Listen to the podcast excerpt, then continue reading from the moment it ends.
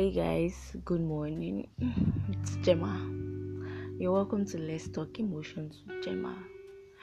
Yeah, I am not posting anything yet, like any of my works yet, but I'll be giving you a brief explanation on why I have not been posting any of my works on here. So I've been really busy with schoolwork and just taking much of my time.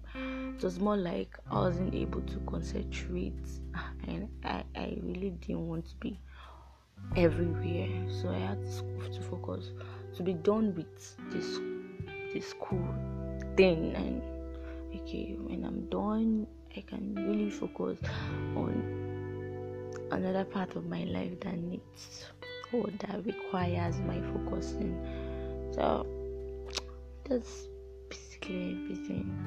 But I'm here to tell you guys that I'll be dropping my works more often, and I'd really love you all to listen, get refreshed, and